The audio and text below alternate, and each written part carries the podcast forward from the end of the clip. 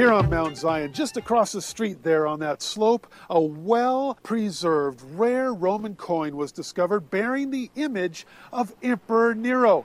History describes Nero as a flamboyant tyrant.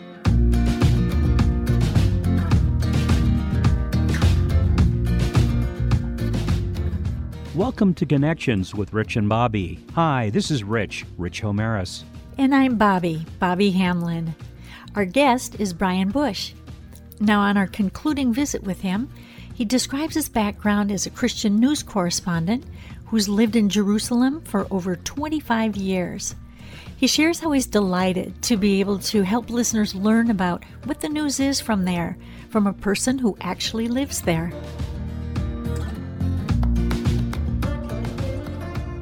My background was radio and television.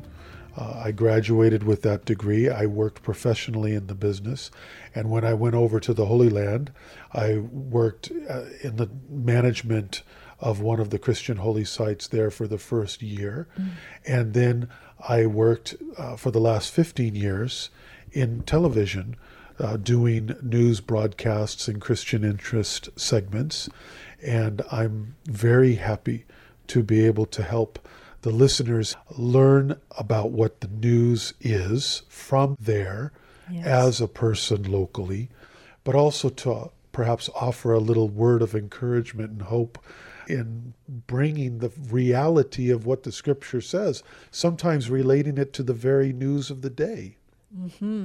And as you do that, uh, sometimes uh, the secular news uh, reports are kind of um, sensational and they only go for the things that uh, really grab people when there's uh, traumatic events going on. But you're there day to day, walking the streets and visiting with the people that live there. And so you have a better feel and a better um, perspective of what's going on. Isn't that uh, part of your reporting to be able to give a, a uh, clearer perspective of the uh, Middle East? Yeah, perhaps to give voice to uh, a, a view of the issues that might not be heard here. I think what I'm realizing, particularly being over here this time and looking at some of the news uh, here in the States, is it some of it seems to be editorialized. There's agendas perhaps that are influencing um, how things are reported. Mm-hmm. And again, it goes back to our first question, which was you know, the complexities of living there. There's more than two sides to this coin, the issue at hand. And it can be difficult. But I would also add so often decisions that are made here, 7,000 miles away, mm-hmm. affect millions of people mm-hmm. there yes. that have nothing to do with, uh, you know, they want to live in peace. They're not seeking conflict. Sometimes uh, people have the perception that everybody just wants to have war over there. That is not true. People want to live in peace. They want to seek prosperity. They want security for their children. Yes, of course. But it's good to hear. It's good to hear that because, as you say, uh, the perception might be different here. Well, things of war sell right? And that's yes. unfortunately in the commercial news environment, that's important. Yes. Because we need advertisers, we need listeners, we you know, but yes. we're not so focused on that. We'd like to talk about true facts. Yes, true facts. but of course, and Christians are so interested in what is happening there because of the whole biblical perspective that we need and we're watching. And uh, don't you find that there's a great interest in in exactly what is happening and, and how it looks biblically? There is, and people have different lenses that they look through when it comes to the Bible and particularly the land of Israel. And I try to bring people back to the Bible because I would agree that Matthew's gospel and the fig tree being in leaf is symbolic of national Israel. But after that, I'm not so sure how far we can really take things. Christ will return. That's the fact. But more to the point is that I could step off the curb today and get run over by a bus. Mm-hmm. And for all effective purposes, Christ has returned in that moment. That's the more important thing, not the land, not the interpretation of prophecy based upon what is happening politically in the Middle East. I would suggest that that's shaky ground. We need to put our trust in what God has said. He loves us. He wants to live in us. He wants to live through us. And one day he will return. Mm-hmm. Amen. Now, as you look at in the meaning of the atonement and pointing toward the cross, can you share a little bit from a, vantage point of actually being in Jerusalem? Your question gives me goosebumps, ser- seriously, because the the Orthodox churches are so rich with their expression during Holy Week. Priests on their knees, walking the Via Dolorosa, the ceremonial foot washing. All these things are reminders of the actual events in the places where they probably took place. If it didn't take place there, it was probably 20 feet away it's not an issue of where it happened. It happened. And so the ceremonies that are expressed during the Passion Week really drive home the fact that God left the riches of heaven, came down to earth, born, finding himself in the form of man, suffering under man but the victory over death is that empty tomb.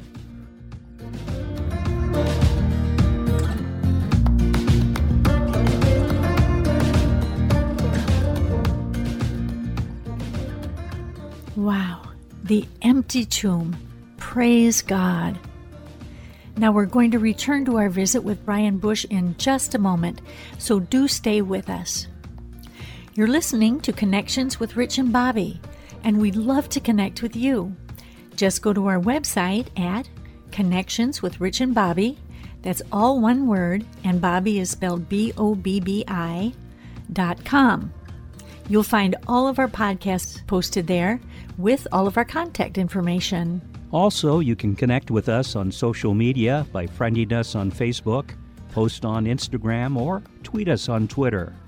Now, Let's return to our talk with Brian Bush as he describes living there where the events of the resurrection actually occurred.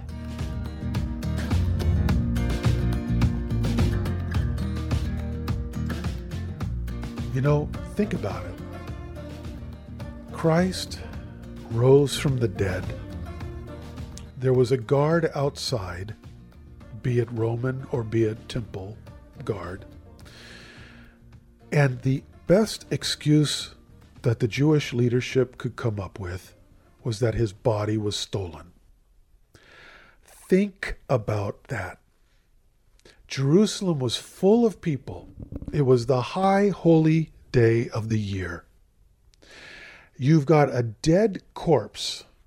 How can you move a dead corpse and hide it somewhere without somebody seeing it? On the contrary, the New Testament tells us that Christ appeared to more than 500 people all at one time after his resurrection, before his ascension into heaven. That, I believe, is the strongest apologetic to the resurrection. Mm-hmm. And in case there are those who don't know the Bible and maybe don't know the significance, what does that mean to that one person? It means that you have the gift of eternal life to take hold of through faith in what Jesus did physically for you in the city where I live, Jerusalem. Jerusalem has been important to God in the sense that he had to have a tangible place to come to the the umbrella history, the view of from thirty thousand feet of the Old Testament, it all happened so that we would understand today that God loves us. He hasn't abandoned us in our sins, but that He has provided a way through Christ his gift to us that we can live free from the judgment of eternal damnation and to be close to him. Because people sometimes ask me does hell exist? Is it real? You know life without god is hell. Yes. so whether it's a lake of fire literally brewing or a place of utter darkness it's life without god god is our creator and so to that one person i would say the creator loves you and he has a plan to bring you back into family and fellowship with him. And of course, that's the backbone of our good work here. Where is this information found? In the Bible. And we want people to be able to read the Bible and put their trust in it. Thy word is truth. And also defense from manipulating that word. You're hearing a lot of voices come at you yes. that this is the way one should live or we should live this way or or this is the right way well you know what uh, the bible interprets itself yes. we compare scripture with scripture we don't need a person telling us this is what it says it speaks for itself mm-hmm. and we ask the holy spirit to guide us and um, that became active in my life and putting my faith and trust in that. And so it's lovely to, uh, I guess I've come of age. I've yes. ripened. um, uh, I'm ready to be harvested. I have a privilege of being over there in the Holy Land. And there's a lot that I've learned from walking where Jesus walked. And it doesn't make me any better. I'm not any wiser or anything like that. But it's just being able to perhaps describe things in a potentially more tangible way because I know the distance from Jerusalem to Bethlehem. I know the shore the, of the Sea of Galilee. I can relate to the Bible in a tangible way because I'm familiar with the physical aspects. So when Jesus said, Woe to Chorazin, that it was going to be destroyed, I can take you there today. I can show you that Chorazin is destroyed. It has never been rebuilt. And that is a reality that should wake anybody up mm-hmm. to say God means business for the good. He loves me. I have all of the confidence that my life will be full of joy, happiness, security, comfort. And there's been plenty of, of challenges. Life is not rainbows, unicorns, and sparkles over there, believe me. But when the times are tough, my Lord is there.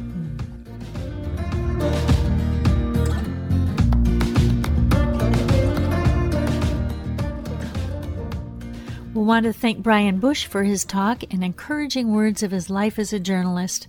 But more than that, is a child of God who lives in and provides news to us from the Holy Lands. You're listening to Connections with Rich and Bobby, and we'd love to have you subscribe to our podcast on this platform or any of the others like iTunes, Google Play, or Spotify. Also, if you've missed a program, or if you'd like to hear the current one again or invite others to listen, just go to our website at connectionswithrichandbobby.com. Then, if you have a smart speaker, you can also listen to us there by simply saying, Alexa, Siri, or Hey Google, play the podcast Connections with Rich and Bobby. Also, you can listen to our podcast on Pandora. And you can connect with us on social media on Instagram, Twitter, and Facebook. We hope you'll take a moment to contact us and let us know about you, or at least where you're listening from. This is Connections, connecting with one another, as Romans 1 verse 12 says, that we may be mutually encouraged by each other's faith, both yours and mine. So thank you for listening, and remember, tell others and spread the word God's Word. And don't forget to join us next time on Connections with Rich and Bobby.